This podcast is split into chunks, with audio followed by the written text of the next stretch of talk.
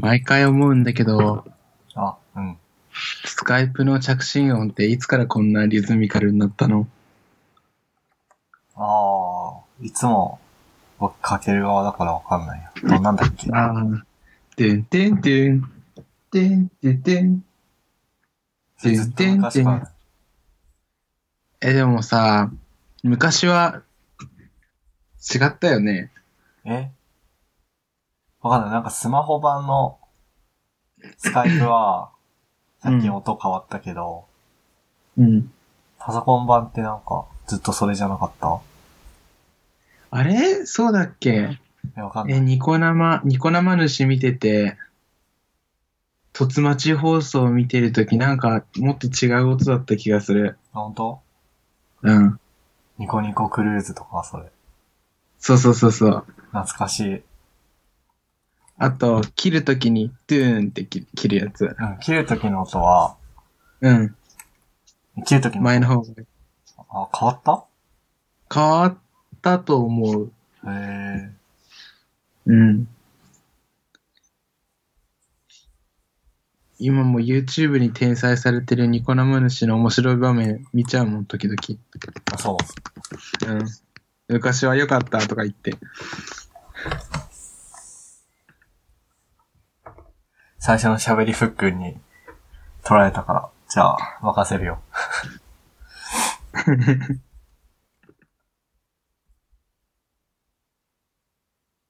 えうん、今、うん。そう、なんか、なんだろうな。後輩にどんどん出てもらいたいと思って、とある2年生の後輩に出てもらおうかなと思ってたんだけど、ちょっと、2月が28日までしかないということにさ、気づいてなくて。で、ああ、まあ、月1で出さなきゃいけないじゃないこれ。うん。だから、まあ、慣れた人とちゃちゃっとやって、ちゃちゃっと出しちゃうかっていう感じで、今日もふっくん。前回ふっくんとトッシーに出てもらって、で、今回ふっくんですと。ほう。何回だっけうんと、これ12回だね。お、12回。うん。アニメ最終回じゃん、ワンクールもののアニメ。あー、そうか、そうだね。おめでとう、ワンクール。よこれからもよろしく。ろしく。まあ、そういうわけで、ふっくんがテーマを、喋るテーマを持ってきてくれたそうなんで、えっと、何メモには帰宅前の勉強をやっている話って書いてるんで、いいですか、早速。お願いします。えっと、少し前に、いや少し前からってか、まあ、ずっとだけど、なんか、やる気ある時とやる気ない時の差が激しくて、で、なんだろう、家にいる時は本当に何もできない子供だったわけですよ、ずっと。うん。いやもう寝るし、アニメ面白いし、テレビ面白いし、漫画読むし、なんか本当に自分の興味あること以外何もできないで、例えば予習復習かだよね、子供の時は。うん。予習復習できないし、なんか頭良さそうな読書とかうんもできないしって、長年どうやったら、やってる人はどうやってやってんだろうなとか思って、うんで、日々悩んでたわけですよ。はい僕もやりたいなと。で、そし、で、あの時も確か MK とスカイプしてたと思うんだけど、作業プかなうん。で、その時に MK が、なんか、いや、MK できないよ、なんか、やる気ないんだよ、みたいなこと言ってたら、あるブログ記事を共有してくれて、はい。それがなんか、えっと、終電イコール定時だった私が勉強時間を確保するためにした一つのことっていう記事で、で、なんだろうね、まとめると要は、忙しくてもなんか、会社帰りに、ちょっと勉強すれば、勉強できたよみたいなうん記事で、で、その時、 ちょうど僕もなんか帰宅前に、帰宅前の溢れるやる気を持続させるみたいな記事を見て、ムムムって思ってた時で、うん。で、あのー帰宅前に溢れるやる気を持続させるっていう僕が、あの、読んでた記事と、うんあの、MK が共有してくれた、あのー、帰宅前に勉強するぞみたいな記事が、もう合わさった瞬間にもうビビビッときたわけでして、ああ、そっかそっか。別々の記事のそうそうそこうそう。とをこう、合わせて実践してるってことか。そうそうそうそう。もうそれが、もうかその考えがドッキングして、うん。え、これ帰宅前の溢れるやる気のまま、帰宅前に勉強しちゃえばいいんだと思って、自宅以外で。うん。なるほどね。その、そうそうそう。帰宅前の溢れるやる気を持続させるっていうブログ記事には、もう帰宅前、う就業時間ギリギリぐらいに、こう、うんあ、なんか今日家帰ったら、なんか、プログラミングとか勉強しようってなるんだけど、帰って一息ついたらダメになるから、もううん帰る途中にやり始めちゃえみたいなことが書いていて、そうそうそう。で、もう一方の終電イコール定時だった私が、えっと、勉強時間を確保するためにした一つのことっていうブログ記事には、会社帰りにうん。毎日30分マクドナルド寄って勉強して、資格取ったよみたいなことが書いてあって、で、ふっくんはそうそうその合わせ技うんとそう。就業時間ギリギリぐらいの溢れるやる気を、家に帰ったら、こう消えるから、うん。こうなり、帰宅中に準備しつつ、マクドナルドかどっかに寄ってやってるってことね。そうそう。今やってる最中で、うん。なかなか結構、もうこれまでの自分とは全く別人っていうか、嘘のようにすごい続いていて、うんもう進捗が出すぎてやばいという状況ですよ。素晴らしい。うん。そうなんです。なんか、すごい。やり方一つでこんなにも変わるんだなって、目から鱗って感じ。それでね、うん。うん。 この話にはね、続きがあって、うん。でもハッピーエンドじゃないんですよ。僕の思想あゲームじゃないんだ。そうそう。あの、ちょっとメモの、うん帰宅帰宅前の勉強をやっている話の下に、うん。あの、できないのが普通、やれるやつがすごすぎるって書いたんですけど、うん。もうこ、これが、あの、僕の性格の歪んでる部分が出てる一言なんだけど、うん。ちょっと、話していいかね、これをお。願いします。あの、僕、あの、なかなかアウトプットができないというか、めんどくさくてできないし、億劫になっちゃうタイプなんだけど、うん。果たして、それが、あの、あの、なんていうかな、義務教育ってさ、うん。ちゃんとやりなさい、継続は大事ですよ、みたいな、うん。言うじゃないですか。うん。で、あ、できない、できない自分は悪いんだ、宿題もやる気ない自分は悪いんだと思ってたんですけど、うん。それは違うんじゃないかなっていうふうに思うことがあって、うん。うんそれはなんか、できるやつがすすごいだけで、できないやつって異常なんじゃなくて普通なんじゃないかなっていう、最近思ったわけですよ。はい。それがまあ、なんだっけ、できないのが普通でやれるやつがすごいっていう話なんだけど、これ、なんで思ったかっていうと、なんだろう。だってさ、よく考えてみてほしいんだけど、うん。あの、世の中にはさ、なんか、やり方を示したものとかさ、その、どうやるかみたいな本が、ば、バカほど売ってるわけじゃないまあ、いわゆるビジネス書とか自己啓発本とか。そうそうそう。うん。それに価値がつくってことは、できない人が圧倒的多数なわけか、わじゃないですかって思ったわけ。うん。っ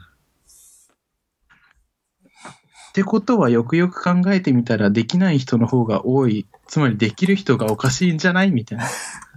うん。そうそう、もう、もうその時もうね、もう、すごいなんか面食らって、うんいや、これまではなんか、なんていうかさ、できないから自分が悪いんだみたいな、要は自己肯定感下げまくり男だったわけなんだけど、うんで、なんか義務教育の言う通りできないから悪いんだ、みたいな。うんみんなやってるのにできない。あ、集団行動もできない。あ、自分ダメだ、みたいな。で、どんどんコンプレックスとか性格歪んでいったんだけど、うんえでもなんか、あれやれって言われたことできない人の方が、世の中青いなら自分大丈夫じゃねっつって。うん。で、なんか、 要は、もともとができない人なんだったら、やり方を工夫しようって思って、うん。それを探して探して、さっきのブログ記事にたどり着いて、で、やり方を、あの、その理論で言って、やり方を工夫したら、あんなにできなかった僕ができるようになったよっていう話につながるのですよ。なるほどね。そう。だからね、みんなもね、あもう聞いてる人完全に味方だ、味方でさ、うん。うん。みんなできない人だと思い込んで話してるけどさ、みんなも、みんなもやり方一つ変えれば、もうやっていき手になれるよ。やっていき手にや。っていきてね。まあなんか、誰かもツイッターで言ってたよね。そのなんか、モチベーションに頼らずに、こう習慣にしちゃえみたいな。そうそうそうそう仕そう組。み仕組みで、どうのこうのみたいなね。そうそう、あのー思った。最近やっていってて。うん。あのもともとできないんだから、自分を信用しちゃダメで、あそう、あの、自分の価値を自分で下げるのとは別の文脈で、あ、うんうん。あの、自分を信用しないで、あポジティブな意味でなんだけどね。うんあの、自分の、あの、強制的にやっていく環境に置くことで、無理くりやらせれば、何も自分を責める必要はないんですよ。うん。そう、だからみんなも、環境を変えればいいと思う。気持ちを変えるとか、あの、メンタルを変えるとか、そういうのじゃなくて。うん。って思う。まあ、そうだね。それわかる。なんか、うん僕。もさ、高専のさ、長期休みって、まあ、その辺の高校生よりは無駄に長いじゃん。うん。で、無駄に長い夏休みとか春休み、あと、まあ冬休みは短いけど、まあ長期休みはさ、うん。いくつもの長期休みを無駄にしてきてさ、あ、なんか、自分に期待しないということを覚えてる。自分のやる気とか、モチベーションとか、そうそうそう。そういうものに期待ししなくなった。わかる。なんか、変に、いや、連休だから絶対できると思って、なんか自分に期待してたらさ、結局最終日の夜にうん。うん自己嫌悪で潰されそうになるからね。そうだね。でも僕も未だにね、時々やっちゃうもん。3連休だから進捗出せるぞって思って、うん。 3連休明けて、もう12時明けてさ、うん今日は出社日ですよっていう時に何やってたんだろう って。だから、いい具合に自分に期待しすぎないのがいいと思うよ。そうだね。自分に期待しすぎないの大事だよね。ね。 もう自分とね、対等に付き合っていくのがいいと思う。期待しすぎないで。信用しすぎないで。そうね。うん。いや、ほんとこの、その、帰宅、僕はその終電イコール定時だった私がうんぬんっていう記事はもともと知ってて、うん。で、帰宅前の溢れるやる気を持続させるっていうのはふっくんに教えてもらって知ったんだけど、うん。この、太字で家帰って最初に一息ついた時点で割と積んでるっていうのがマジでわかる。だよね。ぐさっとくるけど、わかる。なんかね、もうさ、帰りのさ、バスに乗ってる時はさ、うん。めっちゃね、なんか、帰ったら、なんかコード書こう。だからなんかコード書こうがダメなのかなわかんないけど。って思ってて。でも家帰ってツイッター見てさ、ツイッター見てたらさ、まあご飯の時間とかお風呂の時間とかになってさ、なんだかんだもう、あれもう、もう1時じゃん、みたいほんとね。ほんとそれ。な。うん明日もう学校だし寝るか。終了っていう。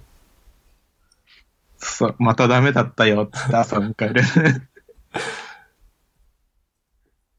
なんかループものの主人公みたいな。うん。また、この世界線もダメだったよ、みたいな。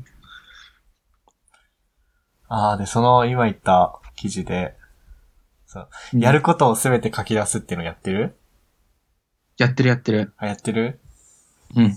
なんか、これも結構大事ね。僕もさ、なんか、うんまあ、たまに、たまにさ、ドヤ顔するためにさ、カフェでさ、MacBook 開いてんだけど、うん。なんかカフェにまず行くっていうのは、単純に、まあ最近、最近別に俺家で作業するの嫌いじゃないけどな。まあ、ちょっと前家で作業するの嫌だったんだよ。その、なんだろうな、なんでだろう。まあ夜に家で作業するのはいいんだけど、昼間はなんか僕の部屋無駄に日当たり良くて画面反射しよくてうざいからか。だから昼間はカフェで作業してて、でカフェで作業するだから、コーヒー代で4、500円持ってかれるじゃん。持ってかれるね。だから4、500円持ってかれて、まあ、1、2時間うん。いて作業してんのに何も進捗出なきゃダメだ、みたいなふうに思ってて、うん。だからやることをメモ帳に書いたもん。なんか手書おき、う手書きアンチの僕が手書きでメモ帳にやること書いてさ、そう上から消化していくだけみたいな。相当、そうだよね。手書きアンチだもんね。相当追い詰められてたな。特に追い詰められてたわけじゃないんだけど、なんか、うん。うん。もう帰りのさ、バスの中で、ちょちょっとうん。やることリスト書いてさ、うん。うん。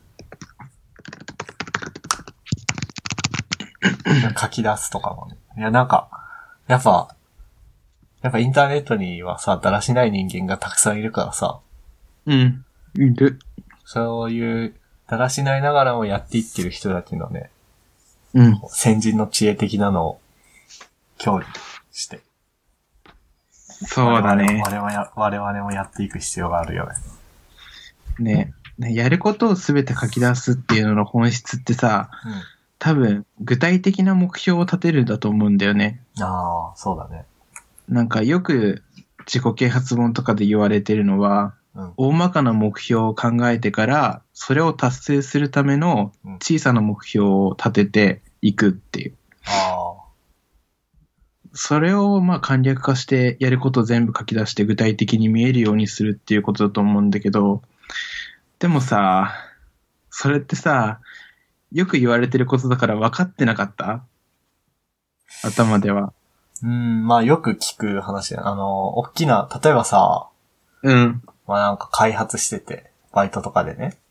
うん、でかい機能をあな、なタスクとして投げられるのは、なんちゃらっていう機能の開発、新機能の開発なんだけど、うん実、際に、一周、うんな、うんなんだろうな、一周、プログラミングしてる人は一周つってパッとわかるけど、なんだ、なんて言えばいいんだ。えーっと、なんだろうね。なんだ、一周って作りたい。いや、問題なんだろうんとね、まあ、タスク。だう。わかかりやすい。わかりらやすい、。新機能、こういう機能作ってっていうタスクを、こういう機能を作るためのデータの定義、UI の設計とかって細かいタスクに分割して、で細かいタスクを一個一個潰していくみたいな。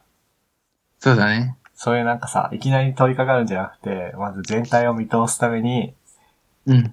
この新機能の開発っていうでかい目標を達成するために、まず何、な、何をすべきかみたいなのを、こう、リスト化するっていうのは大事だよね。ね。いろいろ、そうそう、いろいろ知ってたはずなんだよ、そういうそうだね、そ知うだね。見はね。でもね、うん。それでもやらないのが僕らなんだよね。そうだね、だらしないからね。そう。怠惰だからね、もう。やっぱね、気,、ま、気持ち、いや、な、なんだろう。多分、それぞれに合ったやり方はあるんだと思う。うん。まあだって、そのさ、うんできないのが普通とか言いつつさ、実際できてる人もさ、うん高専時代周りにいたじゃん。いた。まあでもいやさなん、か実はそういう人たちも、なんか、あれじゃん僕らが気づくはるか前、はるか昔に気づいてたんじゃないそれに。いや、うん、僕はね、思うことがあってうん、もともとできる人もいると思うの。うん何も教えられずともアウトプットを繰り返せる人。うん。その人はマジで頭おかしい人だと思ってる。 で、あの、その他に、あの、いろんなやり方を試した結果、うんその、やり方を工夫してやってる人もいると思う。うんそう。だから、自分もね、やり方を工夫してやってる方だから、天然じゃなくて養殖だからさ。まあ、天然物に勝つためには我々はね、仕組みで戦うしかないからね。そう仕組みってか、うん。まあ、仕組みとか習慣に乗っかかってやるしかないからね。そう、なんか習慣づけれたら最強なんだけど、まあでも習慣になってんじゃないのだいたい、毎、ほぼ毎日いないうん。ほぼ毎日、そどこにいるんだかは知らないけど。う。うん、カフェ、いろんなカフェ、ぶらついてるよ。うーん。え何してんの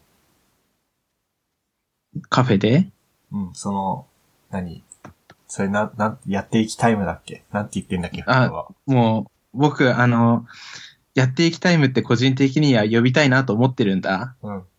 でも、あの、あの、モチベのためにツイートしたいじゃん。うん。やっていきタイム始まるぜみたいな。うんなんだけど、やっていきで、うんあの、エゴソされた時に、なんだこいつって思われるの嫌だから、うん。そうだから、うん、苦渋の決断で、うん。あの、帰宅前勉強タイムって呼んでる。帰宅前勉強タイムね。じゃあ帰宅前勉強タイム、な、何してんのえっ何とのね勉、強してんのうーん、まあ様々なんだけど、あの自分、トレロでタスク管理してるんだけど、うん。トレロの説明いるかしら簡単に。えっと、さっき言ったようなタスクを、うんあのーなんか、あーそそうだな自分の使い方だと、例えば、えっと、タスクがあって、で、例えばこれを買い物するとか、掃除するとか、どんどんタスクを貯めていって、で、やっていること、do っていうレーンに置いて、で、なんだろう、終わったら done に置いて、みたいな感じで、あの、タスクが今どんな状態かっていうのと、どんなタスクがやらなきゃいけないかっていうのが一目でわかるようなサービスうんがあるんだけど、それを使ってタスク管理してるんだけど、まあ昔、昔じゃねえや、その、トヨタがやってた看板方式っていう、タスク管理よりもなんかもっと壮大なものだけど、まあタスク管理か。うん。を、こう何ウェブでできるようにしたやつだよね。そうそうそう。昔はこれ、なんか、付箋とかでやってたんだっけね。多分。まあ、看板方式とかトレロで調べればいいと思う。うんで、あの、まあ、いろんな使い方してて、あの、QOL を上げるトゥードゥーリストとか、生活のトゥードゥーリストとか、仕事のトゥードゥーリストとかいろいろ作ってるんだけど、うん。で、その中の生活のトゥードゥーリストっていうボードには、あの、この、この本を読むだとか、あの、自分の興味ある、あの、技術を調べるだとか、会社でこれやったけど分かんないからそこを補補充するとか、うん知識をね、とか、このアプリ作るとか、いろいろ溜まってて、で、その中から今日これやりたいな、みたいなのを選んでやってる。うん。それどんぐらい続いてる今んとこ。その、し生活っていうか習慣。どんぐらいだろうなえ、でも、あの、スカイプで記事もらった時から、できる日はやって、うん、できる日はやってて、あ、じゃあもう、1ヶ月半ぐらい続いてるね。そうだね。まあ、あの、同僚に誘われてご飯行く時とかはさすがに行けないけど、うん。自分の時間が空いてる限りは続いてる。やってるから。なるほど。いや、僕もフックみたいにさ、まあ、トレロだって、僕はトゥドゥイストっていう、もうちょいトレロよりシンシンプル、まあシンプルだよね。シンプルなトゥドゥリストのうん。ウェブサービス、まあ、スマホアプリもあるやつ使ってんだけど、うんなんかすごいね、やる気に満ち溢れて、まあ、うんなに、うーん、学校関連、プライベートの開発、うんあとは、まあ、部活関連、バイト関連とか、まずプロジェクト、まあ、グループを作って、そこにタスクをどんどん、さ、こう割り当てていって、で、うん。うん。 1日3個のタスクを消化するとか、それこそなんだろう。帰りに郵便局によって何かの振り込みをするとか、そんなことまでタスクにしたりとかするんだけど、うん。うん。めちゃくちゃ忙しすぎると、うん。どんどんどんどんなんか降ってきて、で、崩壊するんだよね、トゥードゥーリストおーが。で、だんだん、うん。トゥードゥーリストを開く余裕、余裕っていうか、単純に忘れるんだろうね。それでなんか、トゥードゥーリスト腐ってくみたいなああ状。況に陥って、で、うん。まあなんか数週間から数ヶ月後に、あ、これはいかんいかんつって、トゥー、トゥードゥーリストの内容をまっさらにして、また一からやり直すっていう、つい昨日、昨日じゃないの、今日のお昼ぐらいにそその、まっさらにしたのをやったとこなんだけどさ、うん。それがね、僕なっちゃうんだよね。ああ。辛いし、それ悪い流れのやつだね。ね。しかもなんか、いやまあこれは言い訳かもしんないし、実際そうなのかもしんない。僕まだ社会人、フルタイムで社会人をやったことはないからわかんないけど、学校ってさ、うん。なんか、すごい暴力的なタスクの振り方してくるじゃん。会社よりも。わかる。わかるよ。うん。だからなんか、予定とかも急に入ったりするじゃん。うん。かわかんない。会社会社っていつ忙しいかって大体わかるうん、そうだね。この時期忙しくなりそうだなとかの予想はつけやすいね。学校って突然さ、忙しくなったら、うなる。常に、常に小忙しいんだけど、突然忙しくなったりするの。うんうんうん。なんかそういうのがあると、もう僕はペース崩されるのがめちゃくちゃ弱いから、うん。まあ、そこを、うまく、やるのが、何うーん。学生の務めなのかもしれないけど、まあ、僕は学生の務めを果たす気はないから、うん。うまくできてなくて。なんか、まあ、社会人になればうまく回るなぁと思いながら、学生してるけどさ、社会人になってうまくいくかなっていう感じ。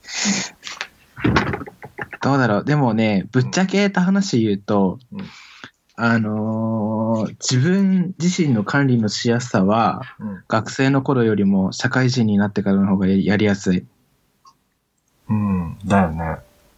うん。いや、マジ学生の頃の忙しさは何だったのっていう感じで。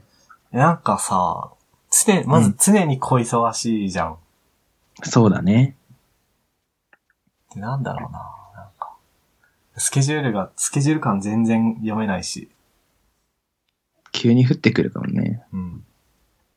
え、てか、学生時代で一番覚えてるのは、あれ、あの、割とテスト前でうん。提出しなきゃいけない課題がたくさんあって、じゃあいついつまでにこれやって、この日徹夜でこれ仕上げてっていう風に予定立てるんだよ、自分なりに拙いながら。うんだけど、次の日になったら、あらゆる先生があらゆる課題を出してきて、はあっていう。あなんか崩壊するよね。そうそうそう。そういう思い出がすごい残ってる。辛かった。そんな感じなのはなかなかないかな。まあ、だって一応、会社というのはさ、利益を出すために、効率を良くして利益を出すために回ってるはずだかうんら、。そういう、ペース崩してくるようなことは基本的にはしないんじゃない学校はさ、そうじゃないからさ。うんそうだね。基本的にはかもしれないけどね。うんうん。まあ、それ以上は言わないだろうけど。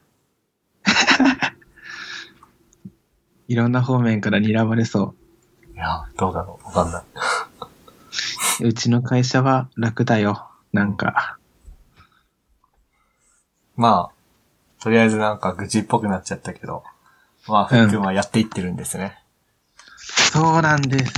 人生で初めてやっていけてます。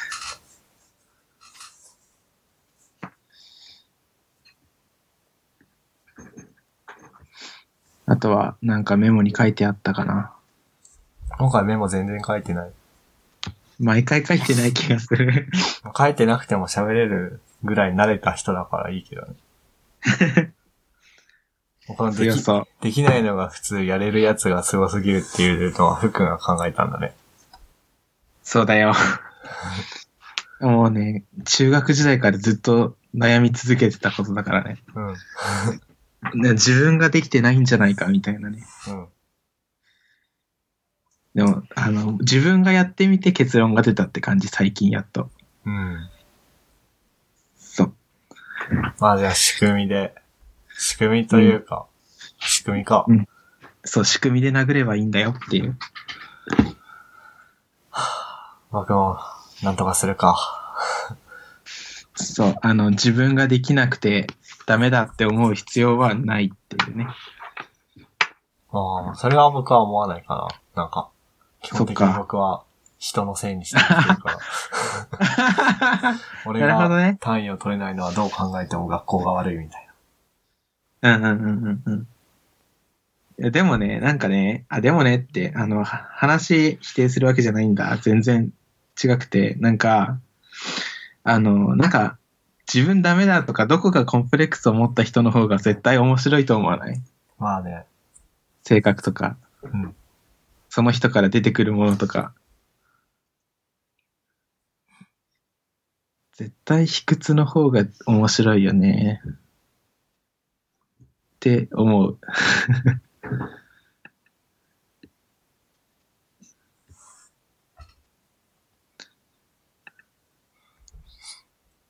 はあいや、そのできないのが普通やれるやつがすごすぎるってこう、なん、なん、なんかさ、うん。バンってくるワードだからさ、いやこれなんかのセリフなのかなと思ってググったら全然出てこなくてさ、うん自分で考えた。いや、素晴らしいね。そういうキャッチコピー的なのを考える才能あるよね、ふっくんは。いや、まあまあ、ツイッターの強い言葉見つけたら覚えておくようにしてる からね。パワーワードと言われるものを覚えておくようにしてるから。で毎回さ、ポッドキャストのさ、タイトル考えるのが大変なんだけどさ、ふっくんちょくちょくパこういうワード言ってくれるからさ、おこれタイトルにしたろうっつって、すごい楽 で。ありがとう。よかった。まさかこんなことが褒められると は。何が役に立つかわかんないな、人生。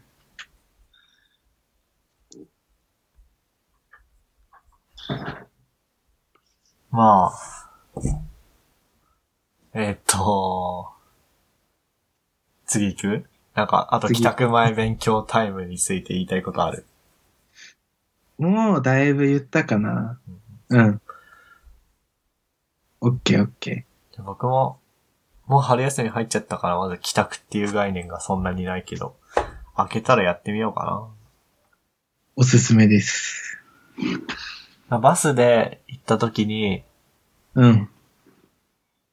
駅で降りて、駅、駅前イオンのマックなり、カフェなり行って、うん。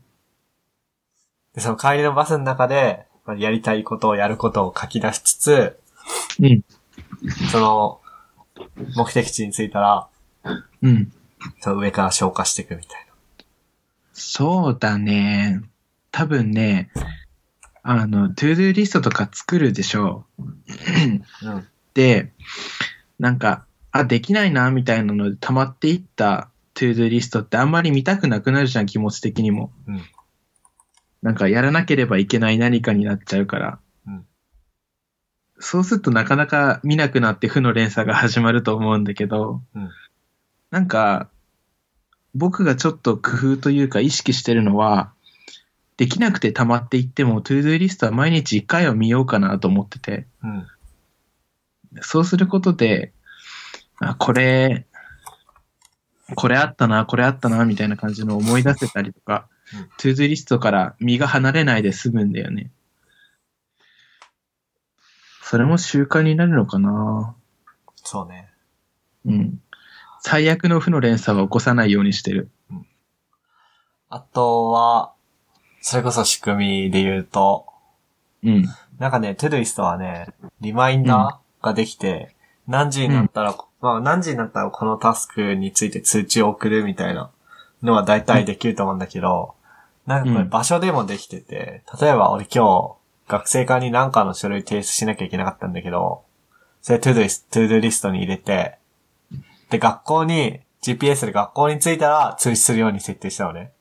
うん。そう、俺車、今日車で行ったんだけど、車運転してて、学校着くまで全然忘れてたんだけど、う俺もん。学校に着いたら、Apple Watch にピーンなんてして、学生側に書類提出みたいなの出てきて、おお、うんこれいいなって思った。あ、めっちゃいいな、それ。いやー、そういうなんか、今まで GPS 系の何か信用してなくて、うん。実体験から、なんか弱い回線使ってるからなんだけど、でも GPS 結構優秀なのかな実は。いや、まあ学校、多分その学校のうん。実習室に入ったら通知するとか、そんなレベルは無理だけど、うん。まあ、僕んちと学校かけ離れてるから、そんなレベル学校の周りに来たらぐらいだったらいいんじゃないなるほどね。なんか会社やって、着いたらみたいな。やってみよう。スマートウォッチと組み合わせるのが強いってことだね。まあ別にスマ、うん、まあそうかもね。スマホ、見なきゃ気づかないからね。うんうんうん。まあそんな感じっすね。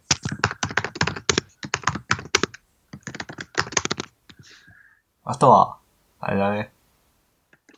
僕も諦めることを覚えたよ。なんか、うん。トゥードゥーリストに、うん。まあ入れても入れなくても忘れるときは忘れると。でも忘れても意外となんとかなるんだよ。そうだね。例えば、 ジムに出さなきゃいけない書類とかだったら、ジムがメールしてきたりとか、うん。あと出さなきゃ出さないでもなんとかなる書類も結構あったりとか、うん。自分一人で済む問題なら、まあジ、ジムからメール来てる時点で自分一人では済んでないんだけど、まあなんか、そういう諦めも覚えた。大事。諦め俺が覚えてなくても誰かが覚えてくれるみたいな。っうんうんうん。ていうとても大。事。う。なんんかうん。あれだね、ハードルを、自分で自分の、なんか心理的なハードルを上げないことが大事だよね。そうだね。むしろ下げる方向に。そう。どんどん自分が生きやすくしていった方がいいよね。うん生活しやすく。そうだね。気持ちのハードルって実は強敵だからね。そうだね。そうそうそう。心理的な障壁とかすごいもんね。すごいよね。ねそそれをちょっと軽くすることでもうすごい回りやすくなるからね。うん。まあそんな感じそんな感じ。最近思ってること。これだけで40分喋ったね。すごい。やばい、思いが強すぎた。えーと、じゃあどうしようかな。まあじゃあ一応こっちのこうアプリコンテストの話させてもらうと、聞きたかった、それ。うんとね、なんかいろんなところでこの話してるから、このポッドキャストで何話したか忘れたんだけど、まあその、僕専攻科1年の、一応 TA っていう扱いでソフテク、ソフソフトウェアテクノロジー部っていうプログラミング系の部活うん。の後輩たちと遊んでて、で、まあ、一応その部活はプロコン出るための部活、高専プロコン出るための部活なんだけど、まあ、高専、今2年生、2年生の、2年生にお世話になっていて、 で、 まあ、に1年生の時に1年間かけて C 言語やって、さあ2年生になりましたって時点で、プロコン出るのはちょっと難しいなって思ったから、2年生の前期は Ruby の、まあ、僕のところに来てくれた後輩たちには Ruby のお勉強に費やして、で後期になんか、高専プロコンほどではないけど、ちょっと、ちょっとした地域のちっちゃなコンテスト出てみようってことで、北海道学生アプリコンテ、ん北海道学生モバイルアプリコンテストだっけなみたいなのに、まあ、応募して、うん。まあその、アイデア出しから、設計、コーディング、運用、で当日のプレゼンまで、まあ一気にガーッとやって、それが金曜日だね。うんと、今日が20、2月26日月曜日で、23日金曜日に札幌でプレゼンしてきたんだけど、まあ、無事に賞、企業賞っていうのを受賞しましたと。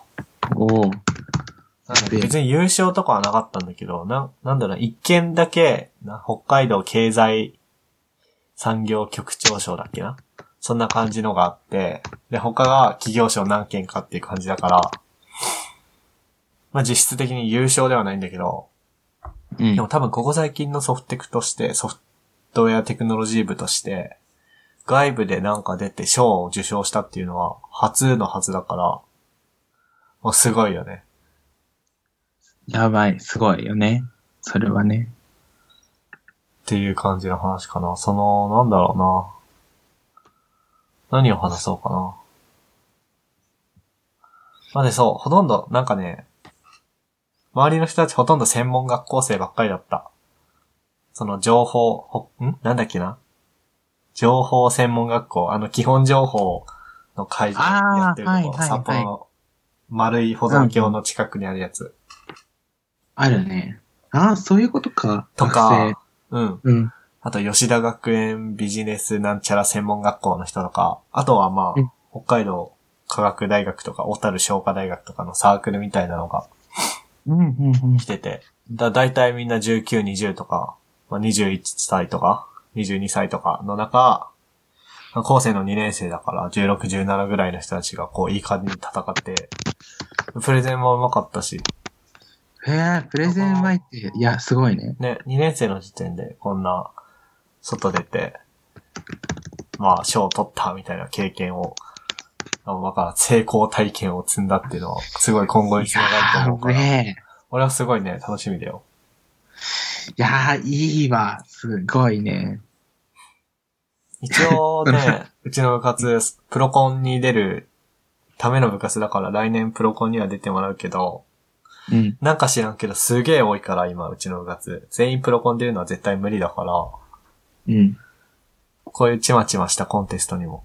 それこそ全国規模だとさ、アイチャレとかうん、うん、うん、うん。やってるし、あと北海道、その、冬、冬時期にやってるコンテスト探してたから、そのモバイルアプリコンテストしかなかったんだけど、こういうのって多分夏休みでしょピーク。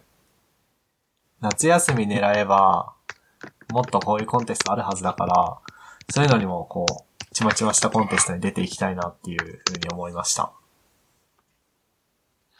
いやー、いいと思います。素晴らしいと思います。いや、素晴らしい。なんか、なんだろうな。まあ、部活的なところで言うと、うん、まあ、後輩の、後輩の教育っていうか、育成というかさ、まあ、結局うちの部活ってずっとさ、1年に、1年、1、2年に1人2人現れる中学生からプログラミングやってました、みたいな人に、うん。頼り切って、で、その人が、まあ、大体個人プレイ好きな人が、うん。こうきょプロコンのさ、競技部門に出て、う終ん。わるみたいな感じだったのが、一応今回さ、あ、で、その何、うん入ってきはするんだよね、ソフテクに。うん。でも、その、何何もできない人を教育する体制が全く整ってなかったから、なんかよくわかんないまま、フェードアウトしていくみたいな体制だったのが、ちゃんと後輩にプログラミングを教える体制ができて、で、2年生になったら外部出て、なんかするっていうのが、とりあえず今年1年で1周目がいい感じに回ったから、来年もこのサイクルがうまく回れば、もういい、いい循環ができると思う。その、新一年生の教育、みたいなところはもう後輩に引き継いだから、面白くなると思ね、これからいいサイクルができていくでしょうよ。う。ね。だから、あとはあれだね、世代に穴を開けないことだよね。今、4年生がいないのか。うーん。 4年生がいないし、5年生は卒研、卒業研究でなんだかんだ忙しいじゃん。うん真面目にやってる人は。だから、後輩育てられる人は全然いないっていう問題があったんだけど、そこにさ、世代、ちゃんと1年おきに、各学年にちゃんと部員がいれば、そこも、なんとかカバーできるはずだから、新入生は絶対勧誘してくれ、みたいな。うん。そうういうんお願いをしつつって感じかな。ね、穴が開いたらもうそこで終わりだからね。そうだね。まあ、大丈夫でしょ。なんか、うん。情報系の部活とは思えない、明るい人たちが集まってるから、今の後輩たちは。うん。勧誘とか得意そうじゃない得意そう。っていうところいか。やー、いいね。なんか、その年から、自分たちがアウトプットしたものが他人に評価されて、ね。成功体験となって、いやなんか、一応今回僕は、オブザーバー的な、ー、うん。お手伝いさん的な、うん。まあ、2年生だからそんな、うん。サーバーサイドもクライアントサイドも全てを作るっていうのは難しいだろうから、うん。ちょっと、こうすればいいんじゃないみたいな感じの役割させてもらったけど、僕自身もすごい勉強になったし、何より僕、外の世界には出てたものの、なんかアウトプットしてそれを評価されるっていうコンテストの場に出るってことは全然してこなかったかうん。ら、なんか僕も、一応、一年は学生やるから、やんなきゃなって思った。 いやー、ほんとね、あの、社会人になって思ったけど、うんあの、タイトルに学生っていうついてるコンテスト、うんめっちゃあるんだよね。あー出たいなと思っても、うん。学生ってついてるから出れないんだよ。そうだね。でもね、1年間、あと1年間か、MK は。いや、あと一年で終わるといいね。まあまあまあ、終わるとして。うん。いや、ほんとね、学生にどんどん出た方がいいと思う。出たら楽しいと思まあ、頑張るよ。う。うん。夏だね。多分、そういうのはいっぱいあるのは。うん。で、さっきチラッと出た、まあで、アプリコンテストの話はまあそんな感じで、で、さっきチラッと出た新1年生の教育的な話、うん。ずっとなんか、かれこれソフテクの新1年生の教育的なことを僕何年やったんだろう僕今年はやってなくて、あ、2年しかやってないか。一昨年しと去年やったんだよね。てかもう年明けたから、その前か。前年度と前々年度をやったんだけど、前々年度は JavaScript をやったのね。なんか、JavaScript で EnchantJS っていうゲーム作れるライブラリがあって、それでゲーム作ってよくわからずに終わったから、やっぱ基本は C かなと思って、C で資料、C 言語向けの入門資料作って、C 言語やって、で、その資料を元に今、今2年生が1年生に教えてくれたんだけど、なんか C、C でいいのかなみたいな。ことを思い始めて、 その、要するに情報工学科、高専とか大学の情報系学部、情報系学科で初めて教わる言語はとりあえず C でいいと思うんだよ。コンピューターエンジニアリングとかさ、コンピューターサイエンスの基礎学ぶの大体 C じゃん。まあ、Python、最近だと Python かもしんないけど、まあ、とりあえず C やっとけばさ、うん。大体僕らがいじるようなプログラミング言語は C 言語をもとに、C 言語の文法をベースでできてるし、C 言語を通じてアルゴリズムとか勉強するだろうし。うん。でも、ソフテク部に来る人は、まあ、情報工学科に来たっていう時点で、コンピューターの勉強したいんだろうけど、ソフテク部、プロコンを目的としたソフテク部に来たってことは、なんか作りたい的な思いがあってくるはずじゃんうん。その、コン、まあ一応あれか、プロコンに向けて。うんじゃあ、プロコンに向けてなんか作る言語は C じゃないででしょう、絶対。絶対違う。そしたらなんかもう、まずは C みたいな老害的な考えを捨てて、うん。いきなり Ruby とか、まあ、Ruby は僕が Ruby 書いてるから Ruby だけど、普通にするんだったら Python かな。とか教えた方がいいんじゃないかなっていうふうに思い始めた。だけど、どうなんだろうね。うん。どうなんだろうね。なんか、何から教えて次何を教えるかみたいなのってずっと議論されてるよね。そうだね。あの、先生方とか教授とかの間でも。うん。まあ、教授とかだったらもう、なんか C でいいでしょ。わかんな いけど。部活ですよ、部活。そうだね。なんか、結局は何をやりたいかで合うそうだ言語ねって感じ。うんうんうん。やりたい。いことある人は別にさ、なんか、なんだろうな。ゲーム作りたいですって言ってる人に教えるべきは Python じゃなくてさ、うん。あ、まあ、どういうゲームっていう話にもなるけど、まあ、なんかスプラトゥーンみたいなの作りたいですって言ったら Unity とかじゃないの ?C シャープだろうね。 とかってあるかもしんないけど、特に、特にそういうのないってなった場合は、うん。 Python? うん。まあ、今あの、僕の元に来てくれた後輩たちは Ruby を教えたから、部活で統一された言語があるっていうのはさ、いいことだと思うから、うん。 Ruby かなやるとしたら。いいと思う、すごく。それか、前期 C やって、後期にル、前期 C やって、プログラミングそのものと、あと、まあ、Unix のコマンドラインの操作をお勉強してもらって、うん。で、後期に Ruby やって、なんか Twitter と連携。まあ、基本構文ちゃちゃっとやって、Twitter 叩いてみたり、うん。あとなんだろうね、何ができるかな。まあ、簡単な、データベースをつないで簡単なウェブアプリ作ってみたりとか、うん。そういうのとかがいいかな。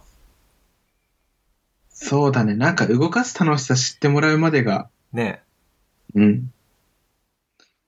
え。C 言語でさ、黒い画面にハローワールドって出して楽しめる人はいいけどさ、うん。みんながみんなそう、俺、俺どうだったかな多分俺は、黒い画面にハローワールドよりは、ツイッターに、なんか、ツイッターでおみくじ作る方が楽しかった人間のはずだかうん。ら、うん。そうだよね。いや、そうなんだよ。僕も黒い画面に文字よりも、なんだったかな。僕はコマンドで遊んでた時が楽しかったかな。シェル自分で、なんか、ダブルゲットで、声優の公式サイトから画像を取ってきたりして、楽しかった。それはなんかプログラミングとは違う話になっちゃうけど。うん。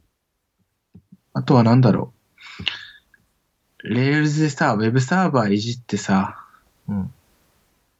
そこ、それかなレスポンシブウェブウェブデザインに無理くり変えちゃおうみたいないじってるとき。卒検ね。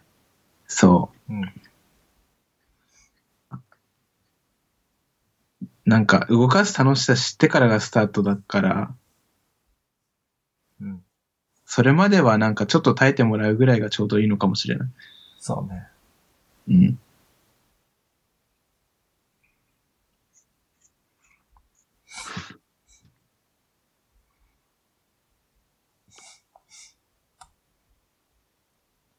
まあ、とはいえ、来年度以降は、来年度以降ってか、今年度からは、1年生の相手すんのは僕じゃなくて後輩たちだから、うん。僕とふっくんがここで何言ってもしょうがないんだけどさ。うんうんうん。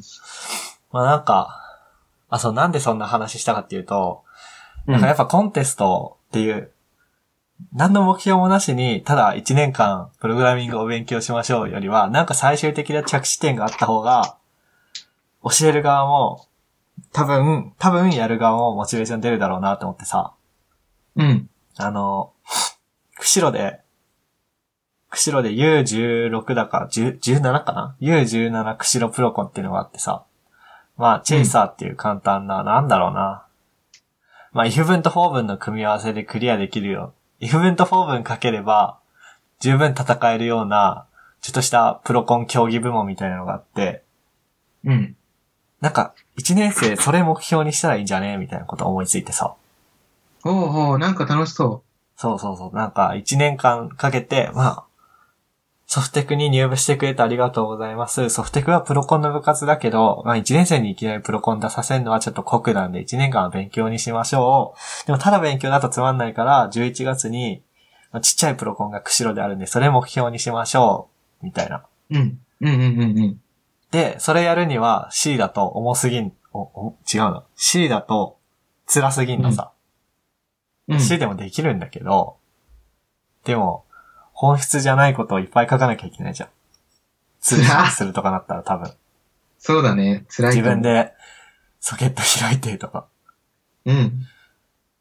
それやるのは C じゃないなと思って。まあ、Python とか Ruby とかだろうなと思って。うん。そう、だから、まあ、その、実際、やんのは、後輩たちだからあれだけど、なんか前期に C やって、後期 Ruby か Python かやって、で、その U17 プロコンに出てみるっていうのはどうだいみたいな話を今度してみようと思うん。なんか超教育者っぽいね。う。いや、なんかね、やっていってほしい。うんうんうん。なんか、すごいね、ちょっと僕、老害っぽい、老害っぽくなるの、なってしまう怖さ、老害っぽくなってしまう危険性と、うん、あと、やっぱ自分がさ、低学年の時に、なんかできなかったことを後輩たちにはやってほしい的な気持ちの中ですごい戦ってんだけど、なんか面白い場所であってほしいから、高専も。うんまあ高専は、ううんちの高専はなんだ近くの火山の噴火に巻き込まれて消滅すべきだと思うけど、情報工学科とソフトウェアテクノロジー部に関しては面白い場所であってほしいから、なんかそ、一緒にやってる僕も面白いから、とにかく、なんかやっていきたいっていう感じ。いいね。なんか、実際今やっていってくれてるから、ね。今んとこ順調。そうだね、順調。すごい楽しいよ。まあなんか、老害になっても嫌だし、老害になることを恐れてなんかさ、無責任な中途半端になるのも嫌だから、ちょっとなんかその辺が、うまい塩梅が見つけられてないんだけど、うん。まあ、でもそれも楽しいからいいよ。うん。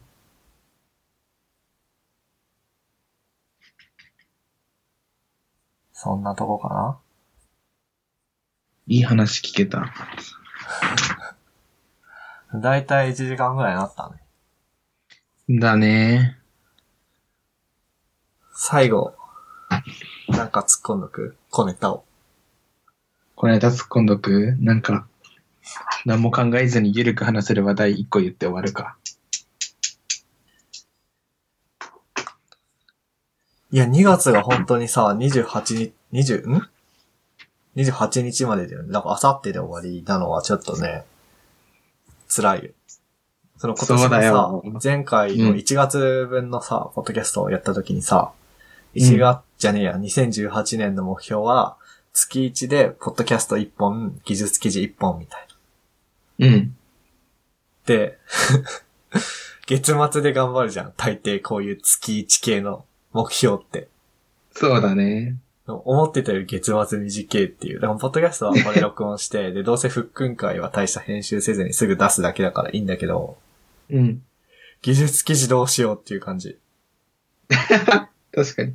まあ、一本ね、ネタはある。うんいつもの技術記事とはまたちょっと違うけど、これを技術記事って言い張って出そうと思うんだけど、間に合うかなっていう感じはする。うん。ふっくん今年の目標的な話したっけ前回。 前回したんだよ。あれなんかなんアかウトプット月1でさ、月一でアウトプットとか言ってたんだよ、なんアか。ウトプット。なんでもいいからみたいどなうするよ。あ、でもこれがアウトプットじゃないそのなんかあの30、ー40分くらい語ったじゃん。帰宅前勉、んうん。帰宅前勉強だっけ帰宅前勉強タイムね。うん。で、それはそれ最大の甘えだけど許してくれるいや、いいんじゃないだってハードル下げた方がいいでしょ。なんか、うん。高いハードルを超えられないよりは低いハードルを超えた方がいいでしょ。ありがとう。もう余裕ある時にブログ書くから許してほしい。あ、それこそさ、うん。帰宅前勉強タイムのお話とさ、うんできない、できないのが普通やれるやつがすごすぎるの話混ぜてブログ、エモいブログ書けるね。もあるし、例えば、ポッドキャストタルマン FM に出演して、帰宅前勉強について話してきましたで一本書けるじゃん。それそでうだねなんか、自分のさ、ポッドキャスト聞き、聞き返してみて、うん。なんか、ちょ、ポッドキャスト内では言えなかったんで、このブログで補足するんですけど、みたいな。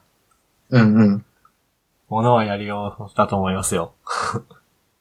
うん。どんどん自分を甘やかして、うん。軽めのアウトプットやっていきたい。はい。はい。じゃあ、そんな感じですか。そんな感じです。はい。えっと。